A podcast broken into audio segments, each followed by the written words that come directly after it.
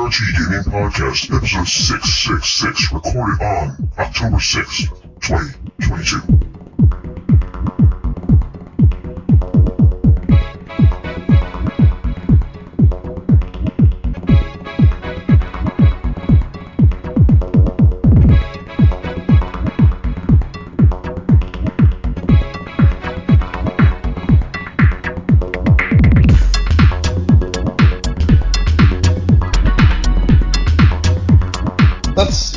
Many sixes. Hello and welcome to the 666th edition of the TV Gaming Podcast and 499th episode of Video Game Roundtable. I am TJ Dinser. I'm Scott Dirk. And I am Jonah Falcon. The VGRT Gaming Podcast focuses on game news from around the industry. Right, so here's the thing. I was going to do a gaming flashback for Dead Space because, as we all know, uh, the release trailer, not a release trailer, but um, the full gameplay trailer for Dead Space Remake was released the other day. It looks really good. Um, and I was thinking, you know, but you know what? We did a, a, a gaming flashback for Dead Space back in 2018, which makes sense because that was 10 years after when it was released. But here's the funny thing. I fell down a, a, a wormhole. You know, I went into the iceberg looking at some of the stuff. So, um, listen to the news that was. that um uh that Disney game. Okay. There was a um. So this is the news for that day, which was back on October 25th, 2018. So it's actually almost uh, four years ago to the date. Um, the Intellivision Amico console coming in 2020. As us future historians know, that's hilarious because uh, the Amico has been a disaster. The most recent news uh, says that it's was trying to sell some NFTs, and uh, Tommy Tallarico, who liked to call people on forums gaming racist and mentally unstable, but he also follows white supremacists on Twitter. Um, they have significant debt of $3.1 million. And it's basically the same as an $100 Android phone from 2016.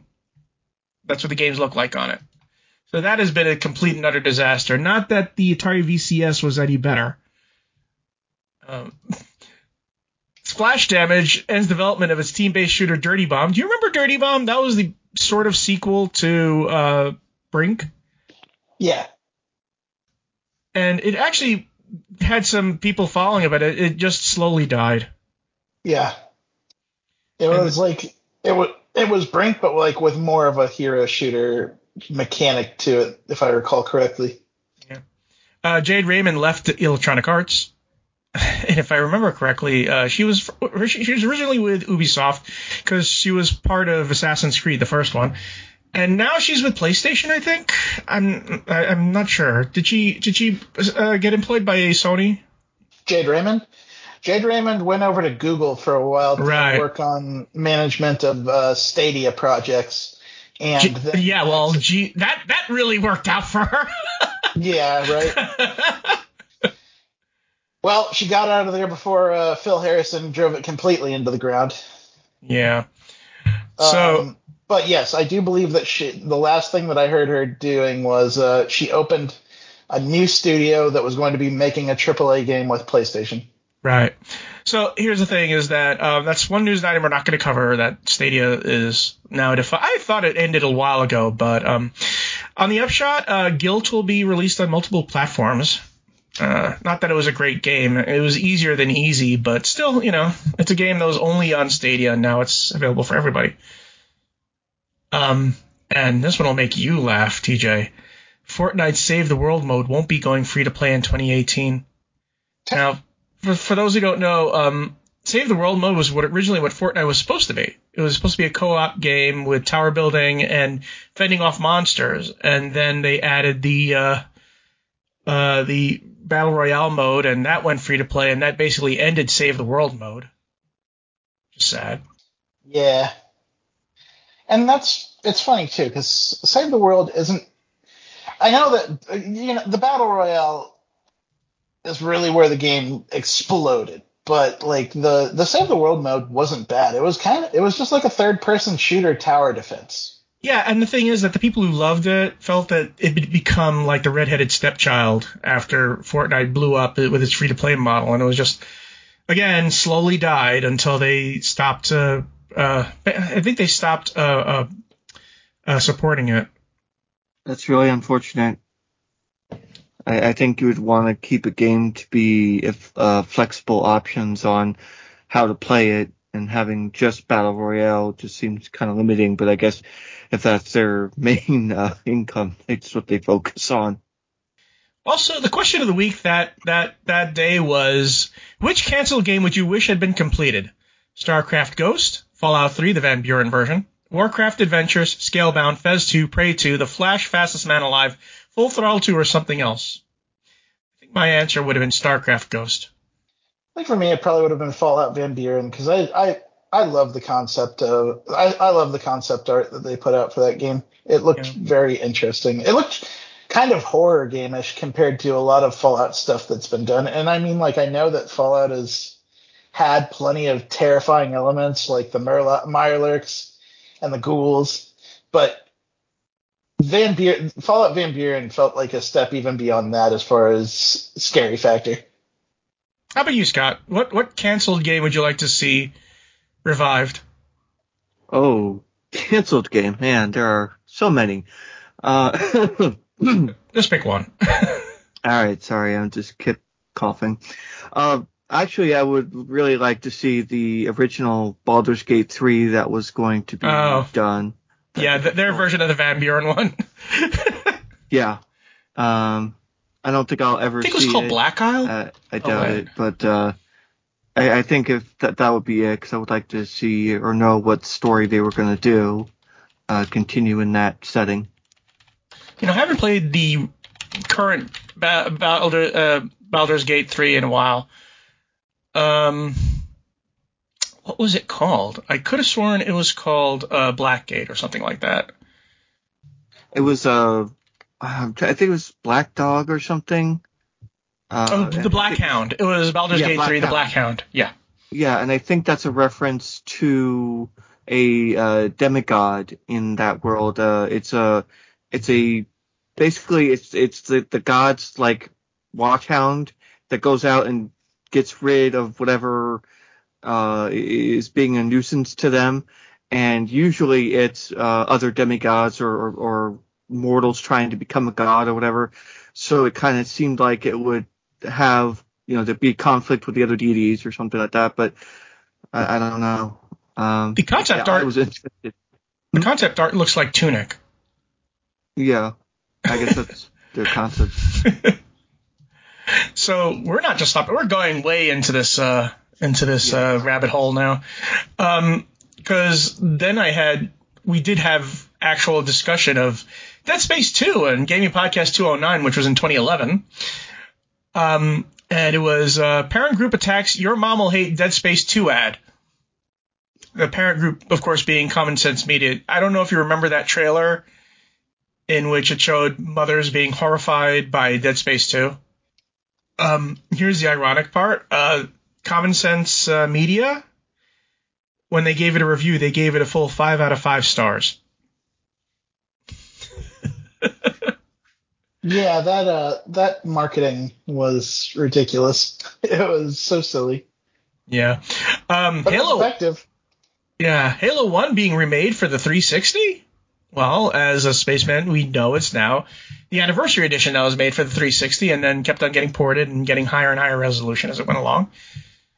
Um, and uh, by the way, uh, Dead Space 2 had that scene in the very beginning in which someone just turns into a necromorph right in your face.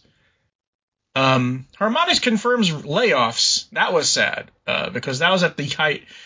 I think that was uh, around uh, Rock Band 3, and, you know, it was like sad that Harmonix was being shut down. Actually, I think it was DJ Hero that was around 2011. Do you remember uh, when Harmonix uh, shut down?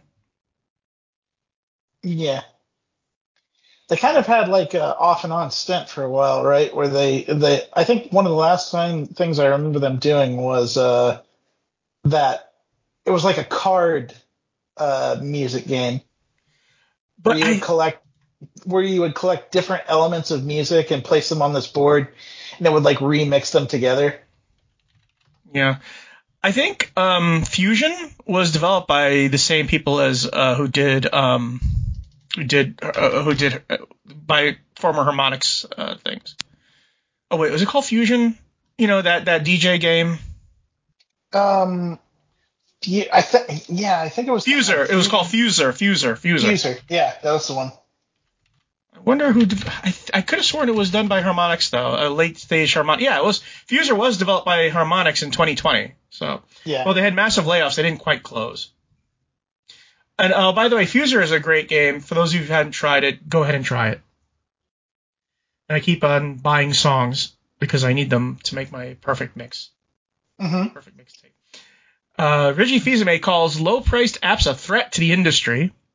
Now, if you remember, this was a time in which uh, this was Angry Birds and one and two dollar games were getting a lot of attention, which was making a lot of industry analysts lose their minds and think that consoles are going to go away the di- of the dinosaur. When in reality, it was just because the consoles were in their late stage and they hadn't gotten new ones. And a couple of years later, boom, the uh, Xbox One and the uh, PlayStation 4 just blew people out of the water. Nope, it's not happening that way. So Yeah, there does seem to be a lot of knee-jerk reactions from people. It seems uh, when when something new comes out, people will be like, "Oh, this is going to kill this thing," and it's like, no, it it doesn't.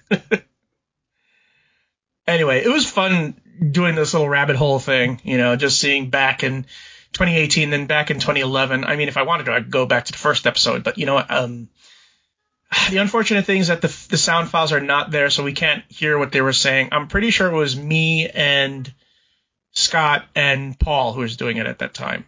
Uh, I don't think you you joined yet, TJ. Hmm, yeah. 2018 was definitely the three of us, though.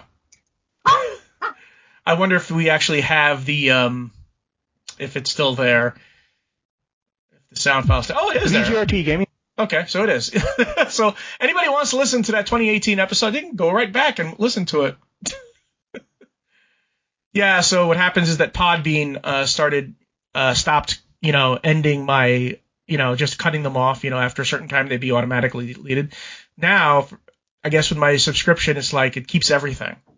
I guess because MP3 files are so tiny for the most part, you know, and it's like we might as well keep it because our our server space is so huge. It's not going to really make a difference.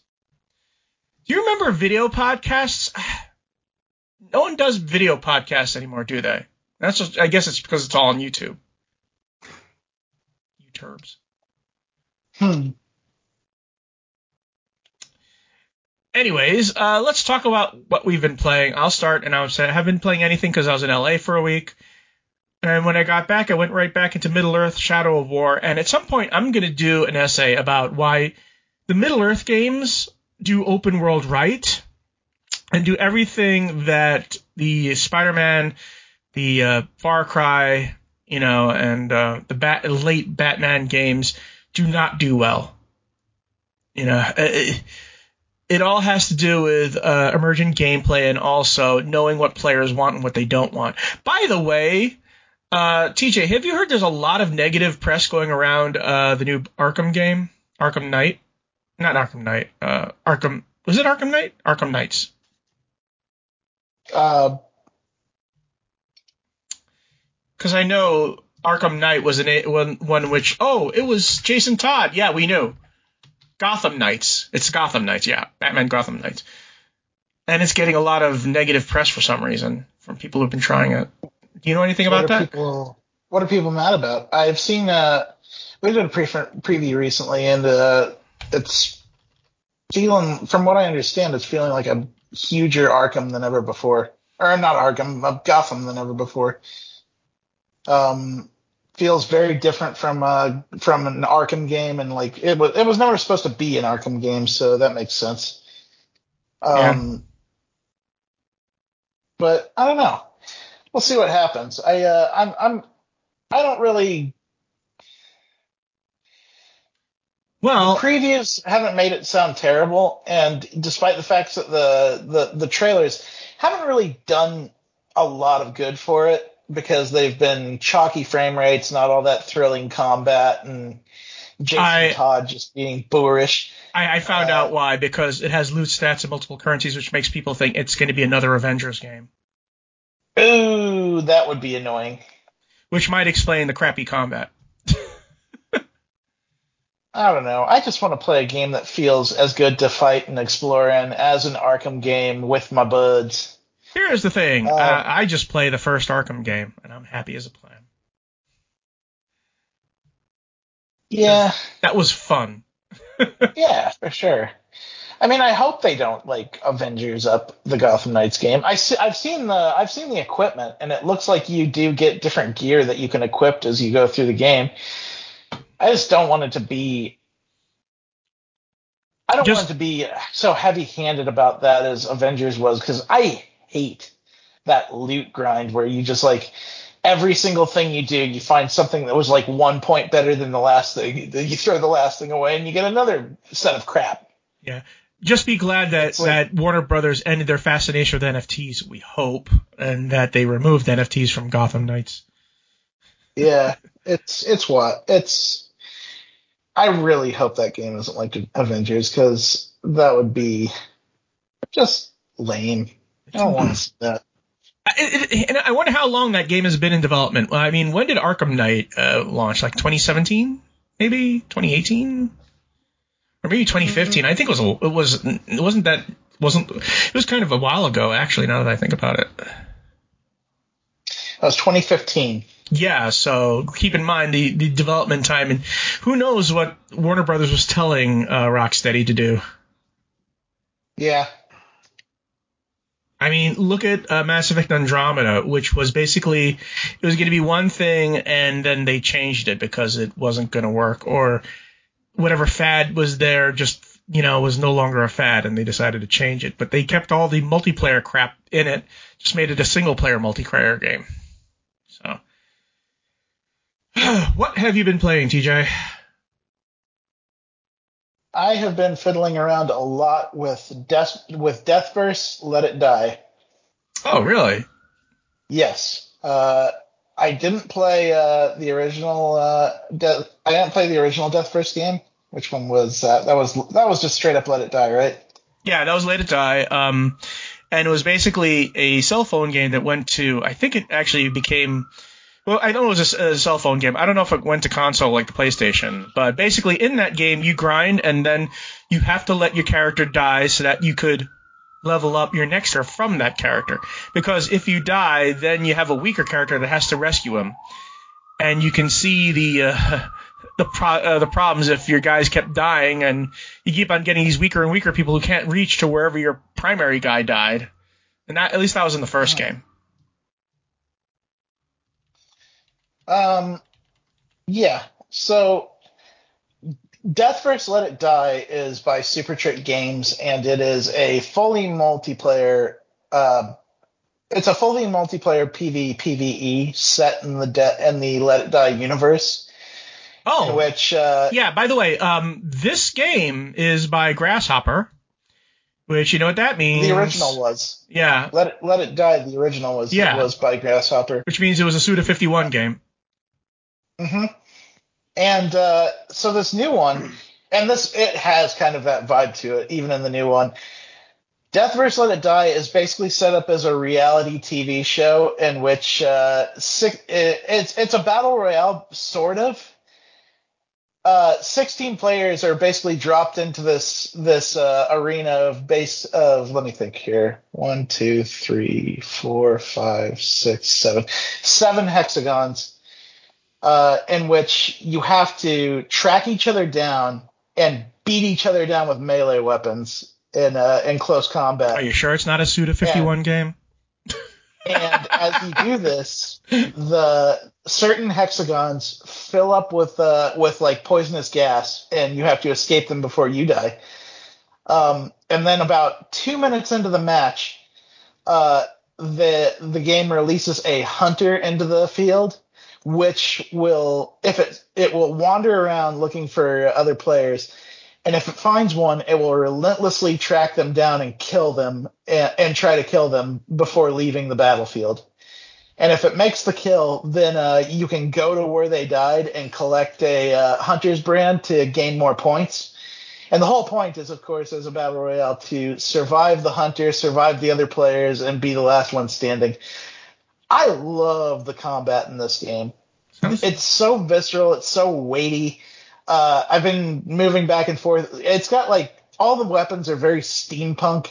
Like the one that I'm using right now is just a straight up hammer that uh, if I get it upgraded and you you you find these weapon upgrade posts throughout the match where you can like give your uh, weapon a special ability token. And the one that I have uh, basically yanks enemies inwards, makes makes them stumble, and then uh, lets me stun them for a second, so that I can follow up with attacks. There's also these uh, gauntlet. There's like steampunk gauntlets that you can set up to uh, cast a sort of like electric barrier around you that will both damage enemies and uh, and defend you from attacks. Um, there's a there's like a there's a double there's a double work saw that you can use that you can actually like throw it down on your feet and surf on it towards enemies. It's it's wacky how much that, what kind of weapons they have in the game, and it's really fun to play. I love the I love the combat. I love uh, I love uh, the hunter that comes in in the middle of the match and shakes things up, and I uh, I really have enjoyed playing it so far. It's a free to play game too. It's been really quite fun. Scott, Yes. what have you been playing? Oh yeah, I've been playing uh, Trails from Zero on the Steam, and uh, yeah, that that just released like uh, like a couple weeks ago. Yeah. Uh, uh, I said yes. okay. Anyways, um, and yeah, it's uh, it's really good to have it on Steam officially, and you know you get to they have they uh have achievement icons for Steam. Wait a minute. Got- Wait a minute. Wait. Did you play Trails of Cold Steel 4? Yeah, I played. Yeah. Okay, because I know you were last playing Col- Trails of Cold Steel 3. So I was wondering if you played 4 because you never mentioned it. Oh, I'm sorry. Yeah, I did play four. Yes, I, I thought I did. Um, but if not, yes, I, I played uh all four of the Cold Steel games. I played Sky, and now I'm playing uh, Zero on Steam. And uh, yeah, it it, it, uh, takes place in Crossbell. it's a city state in in this world in Zemuria, and you play a, a cop who uh joins a special group in the force called the Special uh, Section Police, and uh, they go around kind of doing the stuff that bracers do, but I guess in a different perspective because they want to they want to solve more of this more serious crimes uh, in or more serious issues in their uh, country slash city state. It's really fun, and uh, you know it's you know it uh, basically it's four characters, where Sky started introducing a lot more characters. You know what's So interesting? A lot of Yeah, you know what's interesting is that the last tra- Trails from the Sky 4 was a 60 buck game, and this is a 40 buck game. And from what I understand, they're both basically the same size. Uh, I mean, yeah, there's a lot of gameplay, and I know it's using older graphics. Oh, that must be Um, why. So it's like, yeah, it, it is older graphics. Uh, the music's great. I mean, all the Trails music are, are, are great. Um, but, uh, yeah, the battle is uh, on the grid and the, the, uh, orbments are a bit different than Cold Steel's and, uh, you don't have voice acting. Um, or at least you don't have the English voice acting, rather you have Japanese voice acting. Uh, so they didn't do an English dub. That must be the other reason why it's less expensive, too. They didn't do any localization. Yeah. Right. Well, not, I mean, vocal localization, because it's obviously in English. Right. Yeah. They they they they mostly used uh, Geofront's translation, but there are a few scenes that I think are different that were changed. They probably decided it was better to have I, I don't know I a different uh, text there instead. Um. So yeah, it's it's just a couple of scenes though, not a lot. I don't think. This looks crisp. Um. Uh, because I remember there was a complaint about one of them. I don't remember which one, in which the text was was tiny and blurry.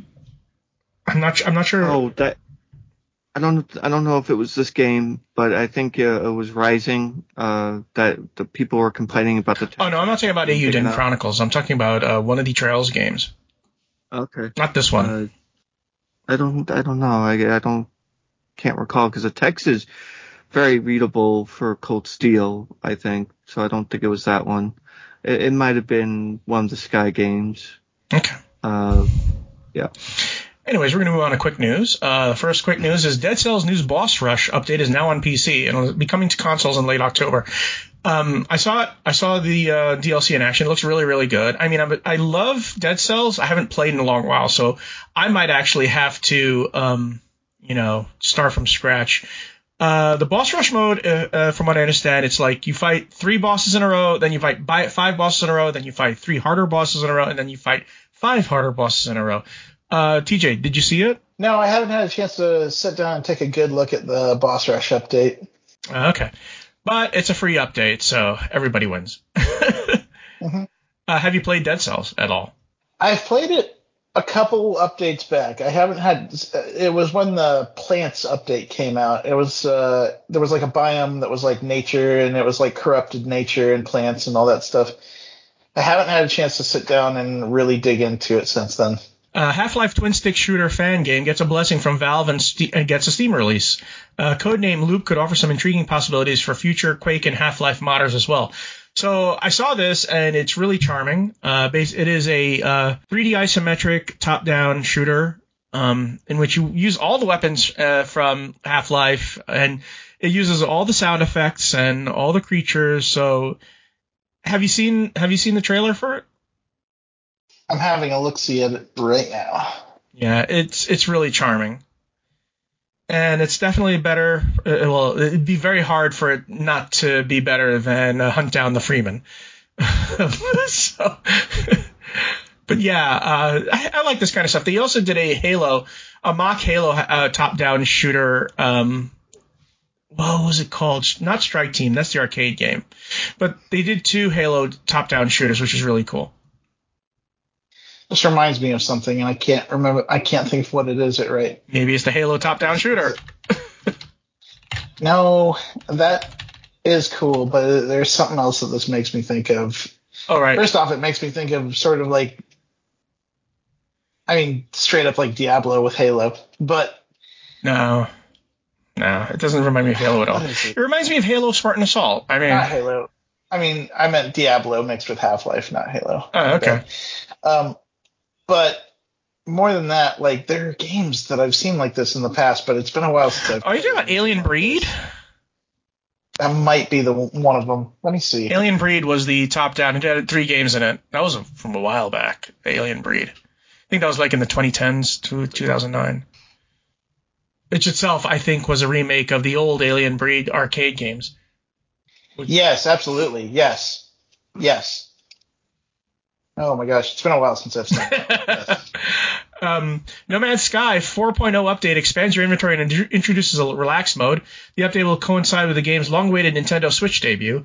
Uh, also, with a relaxed mode, they will also include an intense mode, and because relaxed mode obviously means it's a lot easier, but they also included a challenge mode, which is the intense mode for No Man's Sky. They just keep on updating this game. All the, these are all free updates. Yep. And each one of them is brings substantial stuff to the game. Like it's not just like they're not just doing a patch notes where it's like we fixed a few things, have at it. They're adding like full new adventures to have to No Man's Sky with each time they do something. Um, I haven't seen, I haven't dug into relaxed mode, but I'm curious to see what that's about. Um, I will notice that um, No Man's Sky was put on Game Pass and it never left. It's still on Game Pass. hmm So that's another bonus for people.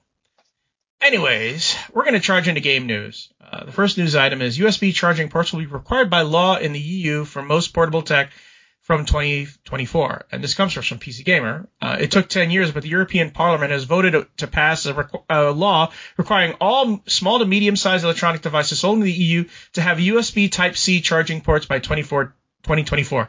By 2026, the same charging rules will apply to laptops. Under the new directive, customers will have the option to buy electronic devices up to 100 watts with or without a power adapter.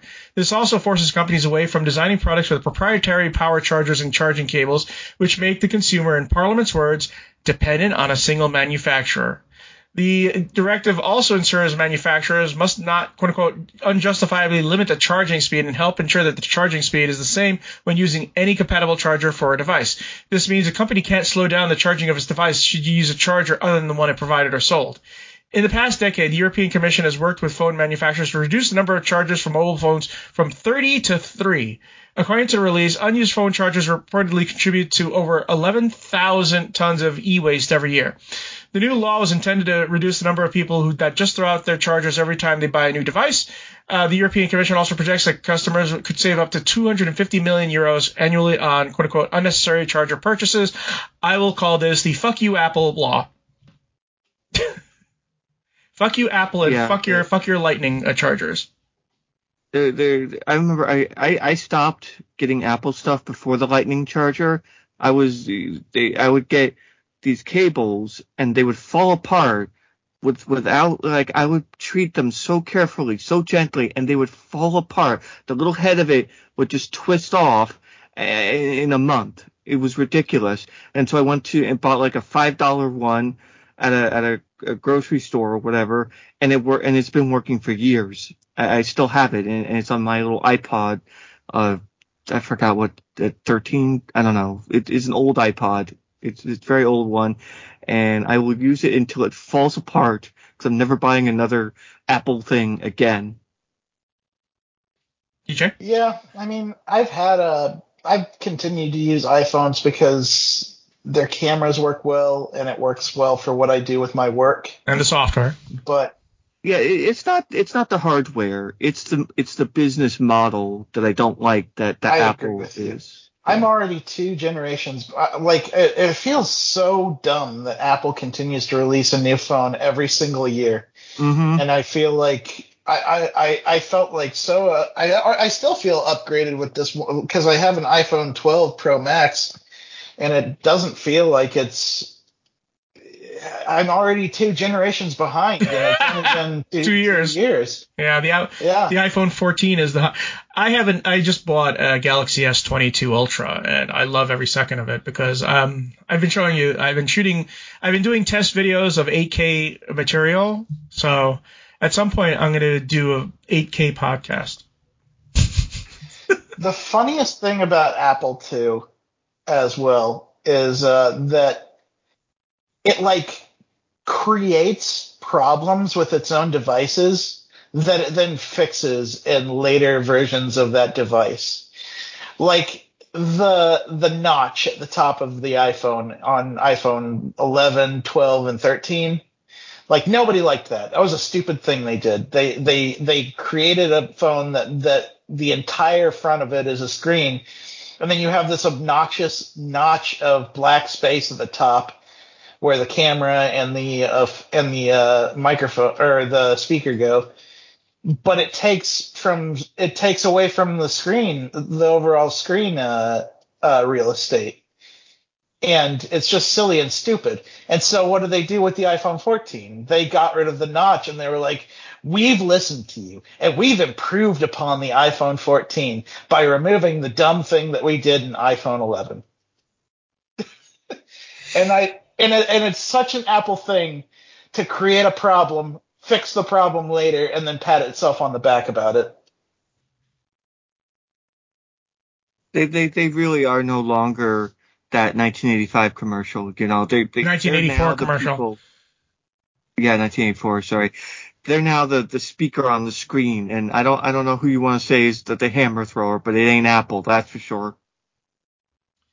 Yeah, I mean, and the thing I'm thinking about is how is this going to affect the U.S. Because here's the thing: if you're going, if European Union is going to enforce something, it makes monetary sense just do it broadly because why not? You know, why have it different in Yeah. one country than, than another? You're not going to Um, make the US version of the iPhone and then the EU version of the iPhone. That's splitting your production and that's and you're splitting your customer base in half. And then when you go to the EU, it's like, Find them or something. I don't know. Yeah, I'm I'm just a little salty that the um that the Galaxy S22 Ultra does not have an eight pin you know regular old microphone jack. You have to use the uh, the USB jack to which is also the power jack. So either you power up and listen to something on I guess Bluetooth, or you listen to something on your uh, on your head earbuds, but you can't do both. It's Yeah. it's it's a pain, but you know, people are moving towards blue. That's why People are moving towards Bluetooth, but you know, I don't want to have to rely on Bluetooth. So uh, Bluetooth gets lost. That's why I, I sure. have I have a separate music player from my. Uh, that's why I still have my iPod. It, it plays my music and my phone, which is a an Android S10, and it's been working fine. And I like having them separate because I really hate when I'm trying to text and a call comes in or some other notification pops up, and I'd rather have my music separate, just play and continue playing and not get interrupted by the phone or the other things that the phone is trying to do. Next item, go ahead, Scott. I mean TJ. All right. NetherRealm NetherRealm's next game won't be revealed during Mortal Kombat anniversary events. From Shacknews.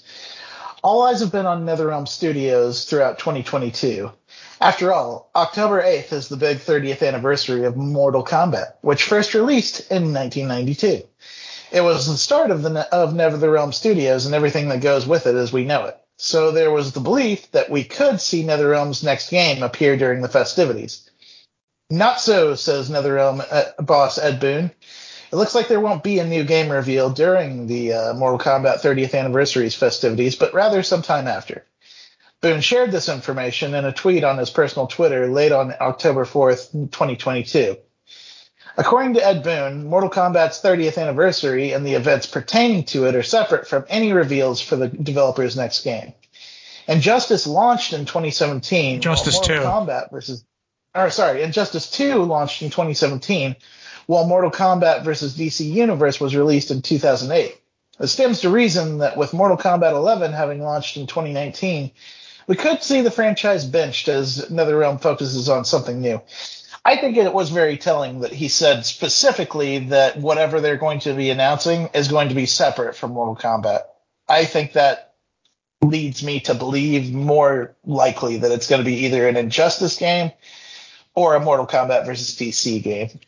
It would be interesting if it was a Mortal Kombat versus DC game because you know everybody focuses on Marvel versus Capcom, and I actually enjoyed Mortal Kombat versus DC Universe. Although it was kind of funny every time Shazam said "The Rage."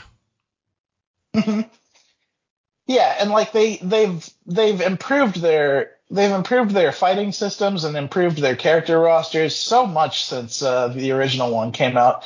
I would love to have uh, I would love to have like Injustice 2's roster versus Mortal Kombat 11's roster. You know, That would just be fun. And, they've improved on their graphics a lot too. So I would love to see a lot of those characters that haven't seen action in a while with just like brand spanking new visuals. They also uh, had a sequel hook in Mortal Kombat vs. DC Universe with Darkseid stuck in the in the under what was it? Underworld? Under Earth I forgot what they call the Mortal Kombat universe. The um the under Oh, The it's it's literally called NetherRealm. yeah and uh and uh, Kahn in the uh in the DC universe it's interesting. Um the brutalities and some of the brutalities in that game were to me fatalities. Like Green Lantern would crush the person into a into a sphere the size of a beach ball. Mhm. That was a fatality. I'm sorry, you're not surviving that. Yeah. So this was a very interesting thing, and I mean, good on Boon, I guess, for finally saying to folks that, man, I, don't get your hopes up. We're not doing anything on October 8th, so please calm down. Uh, there's, which means like, yeah, we'll, we'll we'll wait and see what's next.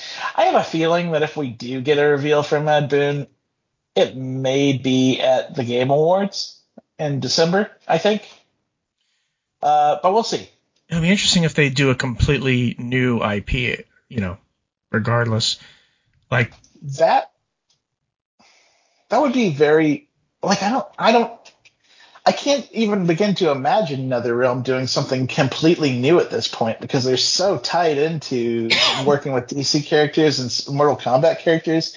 A completely new IP from NetherRealm would blow my mind a little bit. Actually, you know what? I was just thinking. You know what? Uh, they had the license for uh, for Injustice 2, but you know, I could just see them doing a new Teenage Mutant Ninja Turtles game. That would also be interesting. Because I mean, Ed Boon is a big fan, so I, I, could I could imagine them wanting to do a game based on that license. Also, the recent Teenage Mutant Ninja Turtle 2 game, uh, Tur- Teenage Mutant Ninja Turtles game, was a smash hit. The uh, Yep. side scroller. And the fun thing about TMNT is that there's such a wide range to it, like going from whether you're looking at the children's cartoons and, and how like hokey they are to the more serious like movies in which like the the first movie was violent enough that they actually had rules for the second movie where they weren't allowed to use their weapons violently. Yeah, or actually going back to the uh, to the graphic novel itself, which was a parody. Um, Although a very serious-minded parody, but still a parody. And I would say that even like the the animated features that have been more recent, like that Batman versus what that Batman Ninja Turtles Comic crossover feature. was. Oh, that's right. I, I I I didn't see the animated feature. I read the comic before that that it's based on. The the very recent animated feature is really good. Um, it's got some great fights in it. It's got a, a Shredder is great in it. Like Batman fights Shredder, and the Teenage Mutant Ninja Turtles end up fighting folks like the Joker and and and Harley Quinn, and it's kind of fun to see that juxtaposition. And also, we get there is a fight between Batman and the Ninja Turtles in that movie. It's really fun. We're gonna move on to the next item. Go ahead, Scott. Okay. Hold on. Uh, go? God, had it open. There it is. Okay.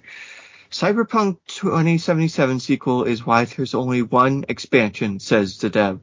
This is from PC Games and developer CD Projekt Red made waves October 4th with its announcement that it is currently planning three new Witcher games and a Cyberpunk 2077 sequel, as well as a game set in new original IP. A member of Cyberpunk, hold on. A member of tw- Cyberpunk 2077 development team says that this Cyberpunk sequel is the reason why we'll only be seeing a single expansion for 2077. A significant shift from CD Projekt Red's pre-release plans for the RPG game.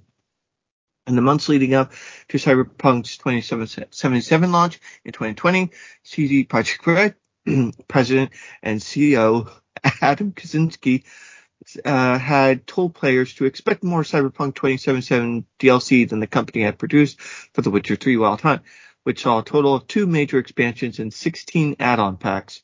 As we all know, plans had to change fairly dramatically after rolling a catastrophe uh, that was Cyberpunk 2077's much delayed launch that December, shortly after the September announcement of Phantom Liberty expansion due out in 2023. CD Projekt revealed that this was the only expansion planned for Cyberpunk 2077. I can I can see why that this happened. Uh, you know, with the, with as the article said, there was a really bad launch and they had to fix things. And if they're gonna do a new game, then that's gonna cut into doing any DLC for this game. Well, at least it beat out uh, Mass Effect Andromeda, which got no DLC. Yeah, but that's a different company. Yeah, but you know, still.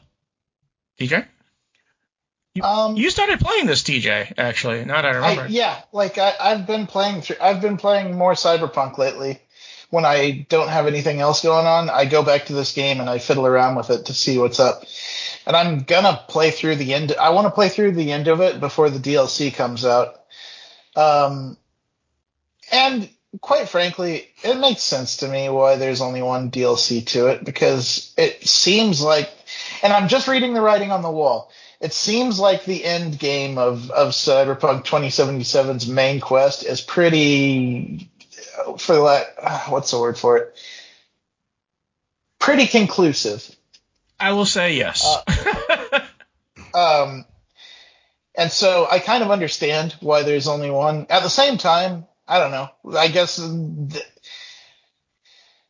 it took this long for them to uh, it took this long for them to get the game to a state where everybody is now being like, "Oh man, this game is great!" And it took them launching a Netflix series to get people to go take a second look at it. I don't know. The, the game is not great, even if there were no bugs, because I still have problems with the perks. They're worthless. You know, it, it, the stealth is like stealth in quotation marks. There's I've been running a stealth build, and the the main things I went for with stealth were I move faster when crouched, which is helpful.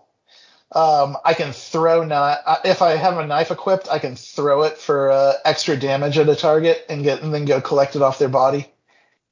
Uh, and then there's a I, I mixed that with hacking to uh, get more resources out of every data point that I uh, that I hack. I don't so know. So basically, basically, I'm a resource whore. And, Did you uh, uh, did you did you get as far as uh, Johnny taking over your body and just having a wild party? Yes, That was hilarious, wasn't it? a little bit, yeah. that was just so over the top. It was it was hilarious. Yeah, I, I like the turns that that game has taken so far. It's a very fun city to explore. I uh, I like the soundtrack when you're in the vehicles. I actually try to be in vehicles as much as possible so I can listen to, to the music while I'm going. Again, I will say Um, it this. I'll say this again. Night City is the best city I've ever seen in an open world game because when you walk around it, it's like it, it breathes. You know, it, it breathes like no other game ever has. Because you know other games, you know, you, you see people walking around, but it's sort of like uh, they're just there. You know, Night City, it feels like a population, and it feels like it's actually full. It feels like there's people living there. And that's why it's such a disappointment that the rest of the game is so mediocre. You know, I, I want to have more games in that city. I, I, yeah, you know, so keep the city, simplify the uh, the stats. You know, just just concentrate on on you know uh, immersive gameplay. One thing I'm happy about is that with Cyberpunk 2077 finally done, they have that framework for the city. Yeah. They have that framework for the population and they have that framework for territories. Now you just build a new story in that. And hopefully don't break everything along the way. We're gonna move on to next. Um, Go ahead. but I'm also interested in the new Witcher. I, I'm ready to return to the Witcher series. And like not because of the Netflix series, because I'm actually not crazy about the Netflix series. I think it's okay. I'm willing to bet you one of the three new Witcher games is gonna be another Gwent game. Yeah, I would. I say I think that's a safe bet. But I'm ready to return because I want that story. I, I, I'm Geralt is great. I'm glad you like Geralt. I don't like Geralt. I think is a bore. Well, the good news is uh, one of their new Witcher games will not have Geralt. I believe they're going to go with a different protagonist. Not sure who it is yet, but I, I'm pretty sure that's like a different, even like a different location in that world, uh, even. So Well, what I that'll be was good. gonna, what I was gonna say is that I wanna I wanna go on more adventures with uh with oh, what's it with Ciri. I want to travel with I want to travel as Ciri through a Witcher adventure. You want to be in someone's iPhone telling them what what time it is? Not quite. I I've always liked Ciri's uh narrative throughout the event throughout the Witcher games. I think her becoming her coming into her own as her own warrior in Witcher 3 is an awesome is an awesome adventure. I want to go on a full adventure where like Ciri has taken the torch and is now like traveling in Geralt's footsteps. Or or rather carving her own path. I wonder what the new original IP will be.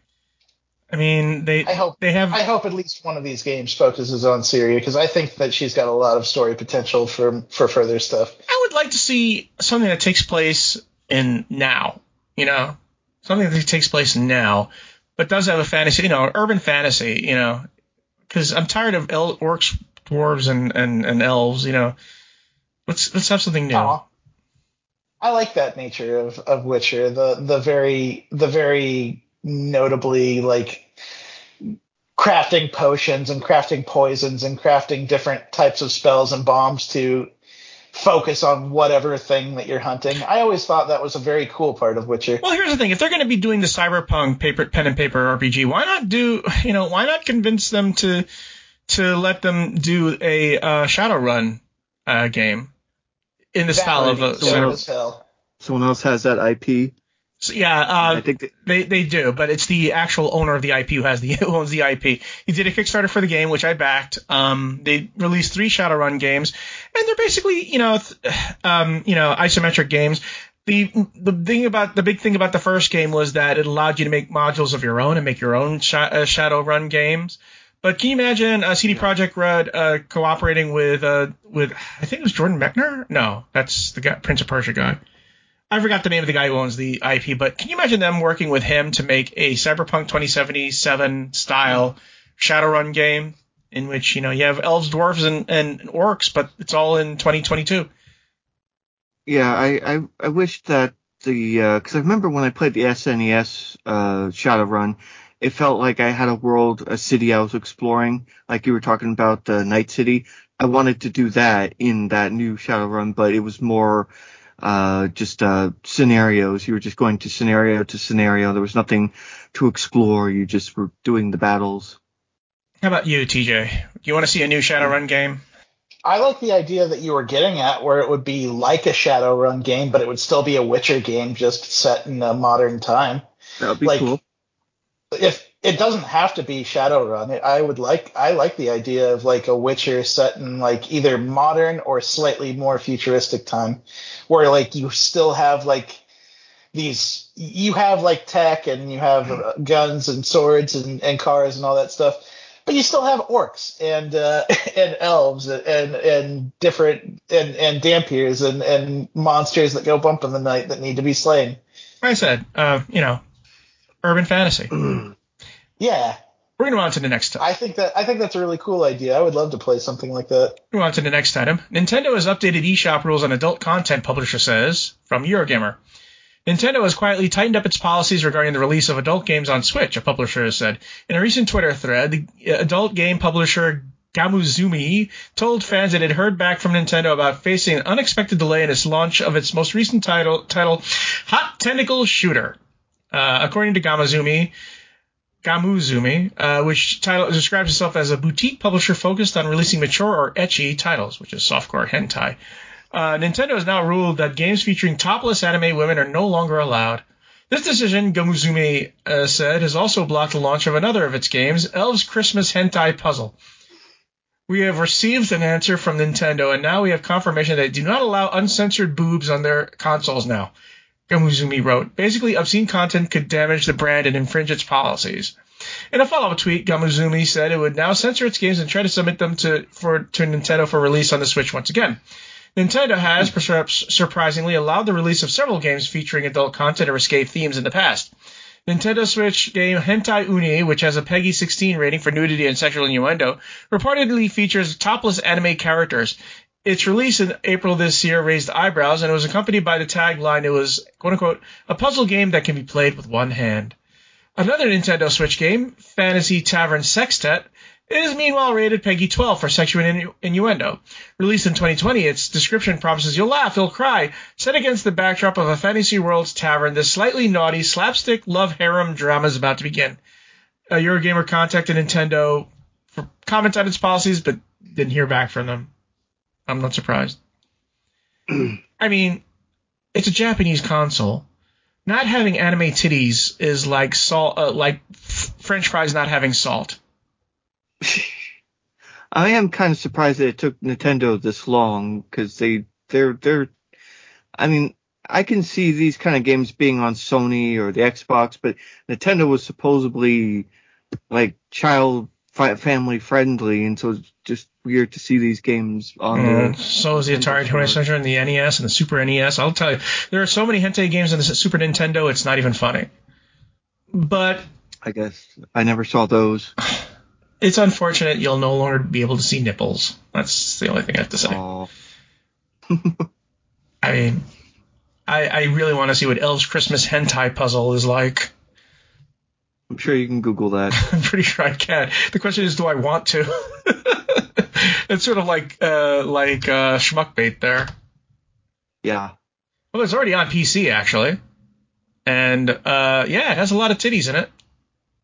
It's a funny thing about uh, Nintendo Switch, right? Because it is it is now it is the indie game console, Yeah. and the problem with that is that it has the same issue that we had, where like it's a it's a dump site for shovelware, and like it it does take some effort to get a game through Nintendo's like their their certification, but it's clearly not strict enough that you can just shut like release some of the dumbest shit that I've ever seen on there. Like I go through I go through Nintendo Switch's uh, new releases just about every month or so, and some of the stuff that I have to sift through is just hot garbage.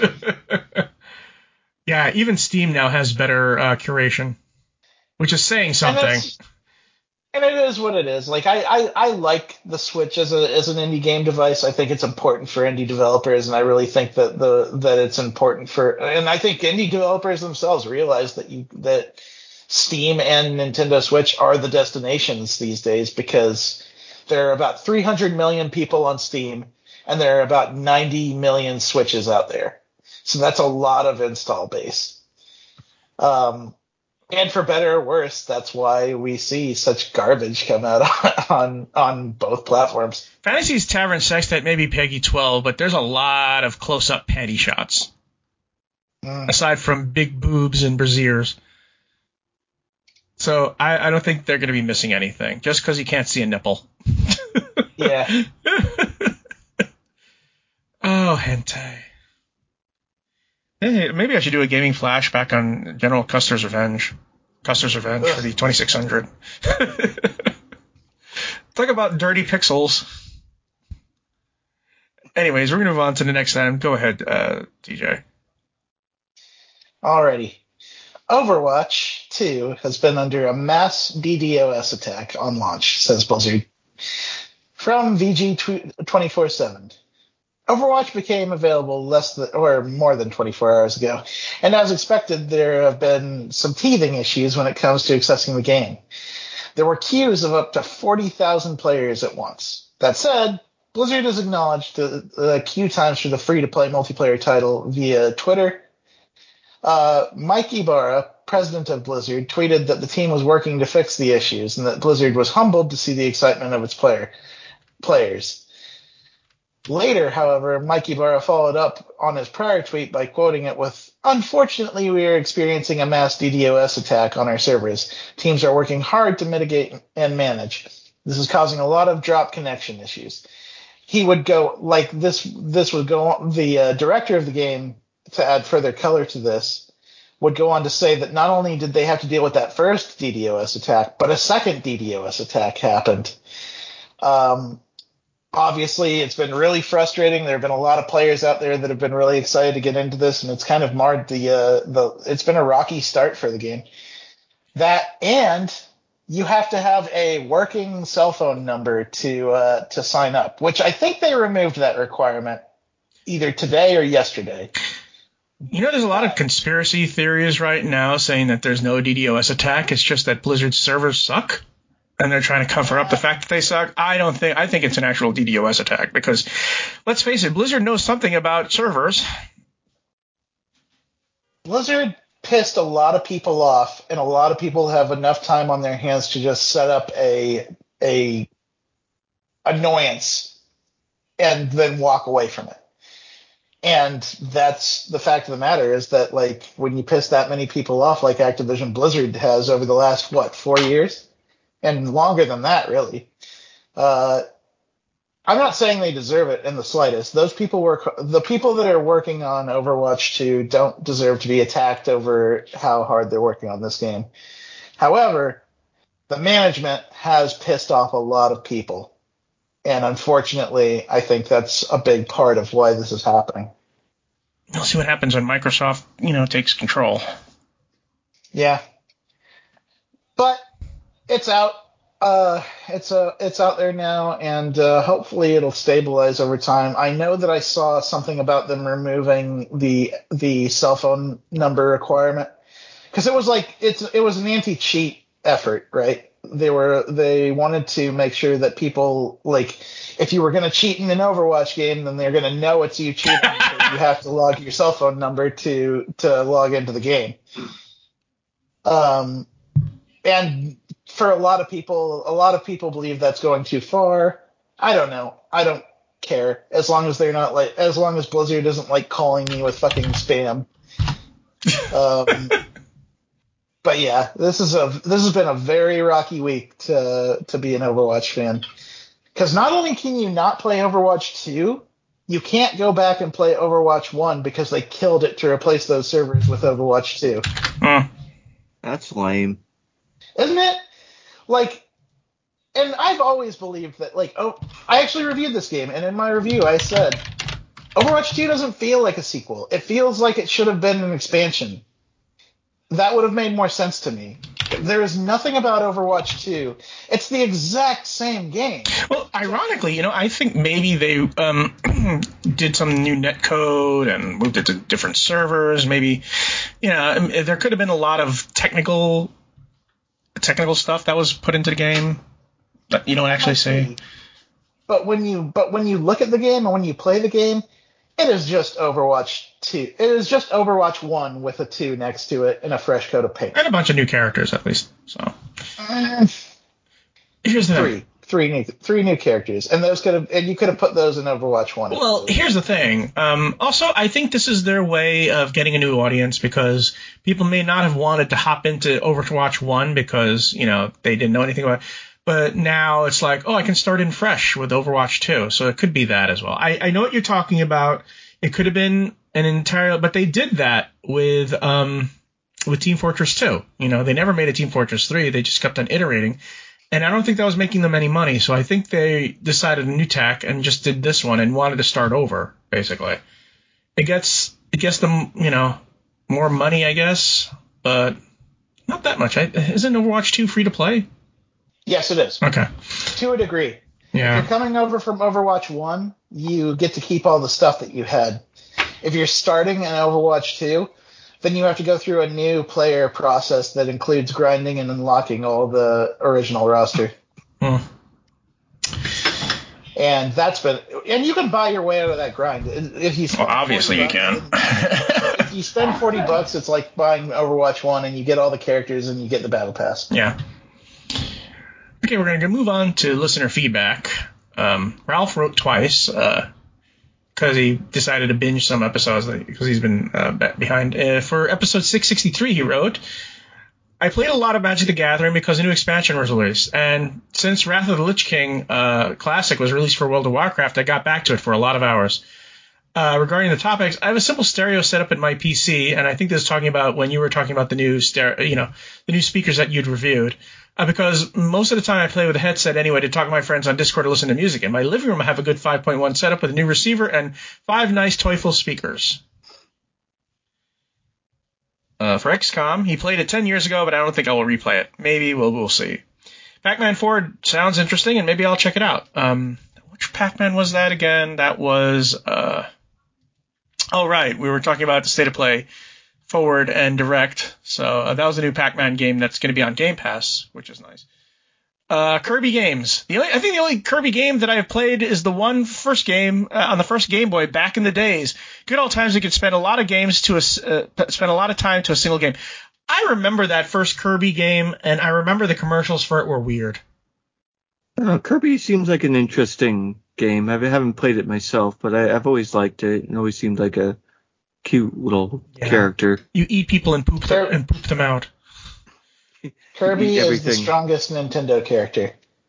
He's yeah, he's he's a, a, a black hole, a, a portable black hole. He just sucks everything in. He's also he's also the only one in in Super Smash Bros. Ultimate that canonically survives the ultimate attack of the antagonist that wipes everybody else off the map.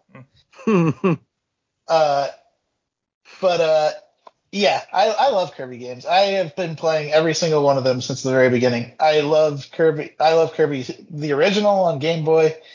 I love uh, Superstar. It's one of my favorites.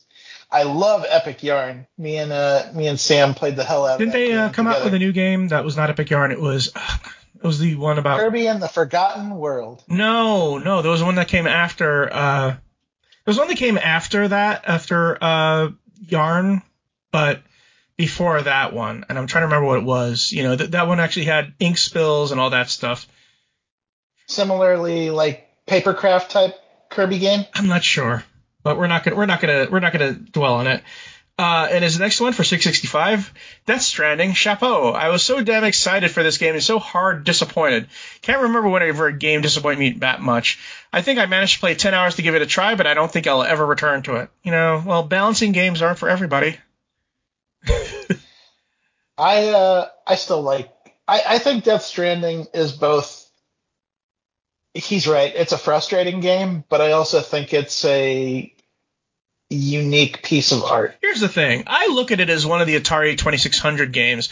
You know, one of the old games for consoles, which took one gameplay mechanic and ran with it. and that's all it did.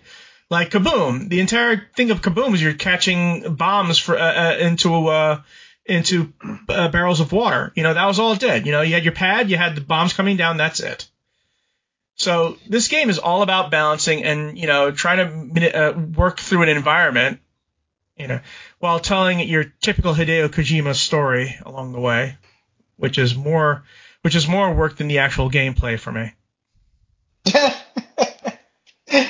uh, that's pretty funny. I mean, you're not alone in that sentiment either. There are a lot of people that find this story to be fucking exhausting.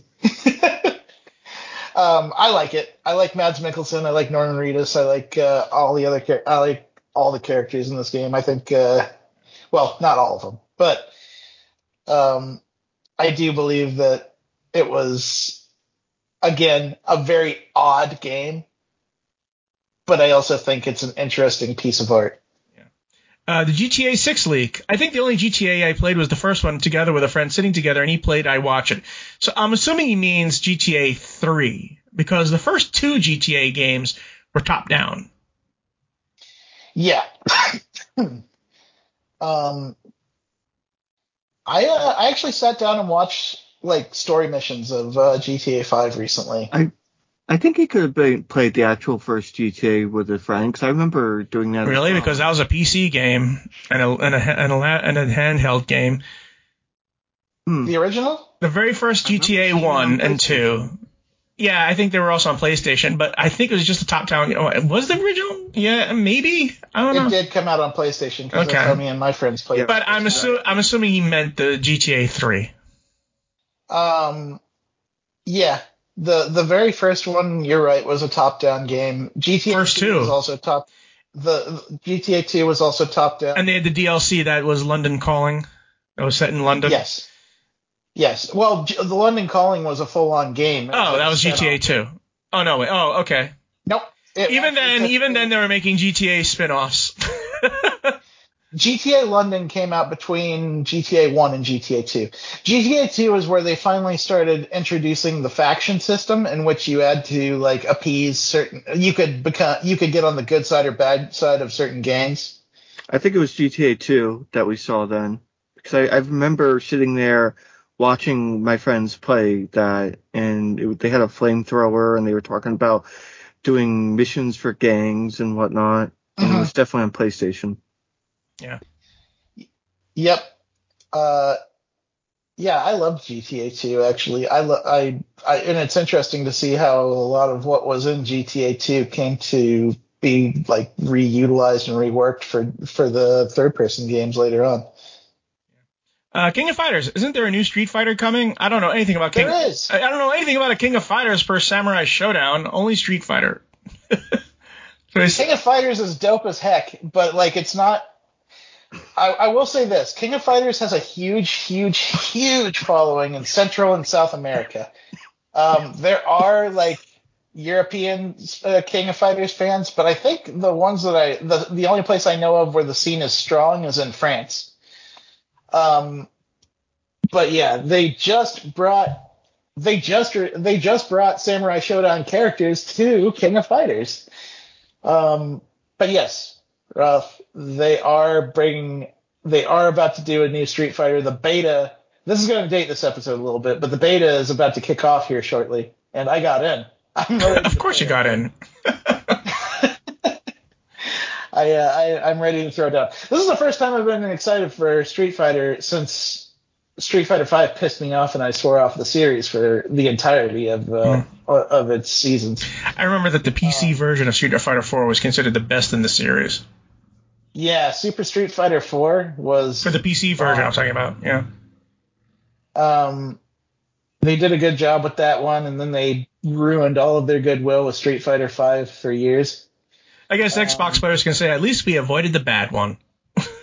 Street Fighter Six feels like every lesson learned from Street Fighter Five and implemented properly.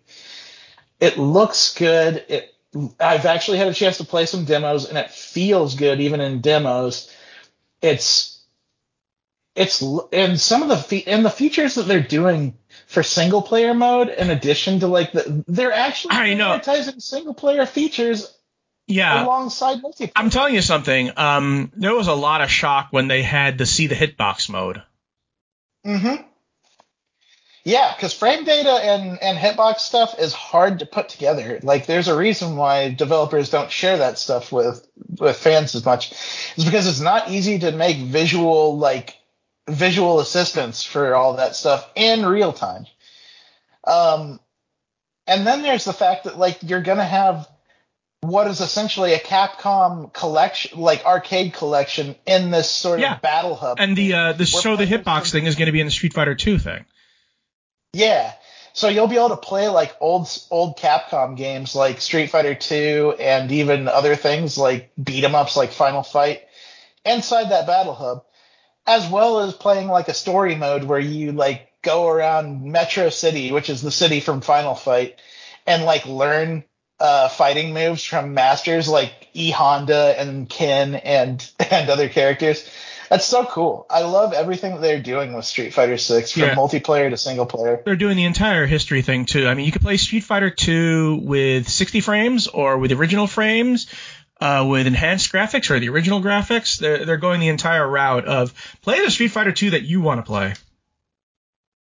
Yeah, yeah, for sure. And like the new game is looking dope as heck. I've had a chance to fiddle with it a little bit, and I'm really excited for this beta this weekend because like the character, one of the characters that I always mained was Juri, who is a Taekwondo uh, specialist, and I love kick-based offense in fighting games, and I'm really excited to give Juri another go on Street Fighter Six. Anyways, please stay healthy and keep on gaming. so, look for our show notes at gamingpodcast.net, along with industry news and our gaming history articles. We enjoy feedback, so this comes to our blog at gamingpodcast.net. Also, hit us up at facebook.com slash gamingpodcast. Subscribe to us on iTunes. Leave us iTunes comments. You can find me on Twitter at Jonah Falcon. You can find me at Johnny Chugs. You can find me at Shard Moore. And we will see you next week, and hopefully we'll have a special guest next week for the 500th episode. Happy gaming, everyone. Have fun, be cool, play games, y'all.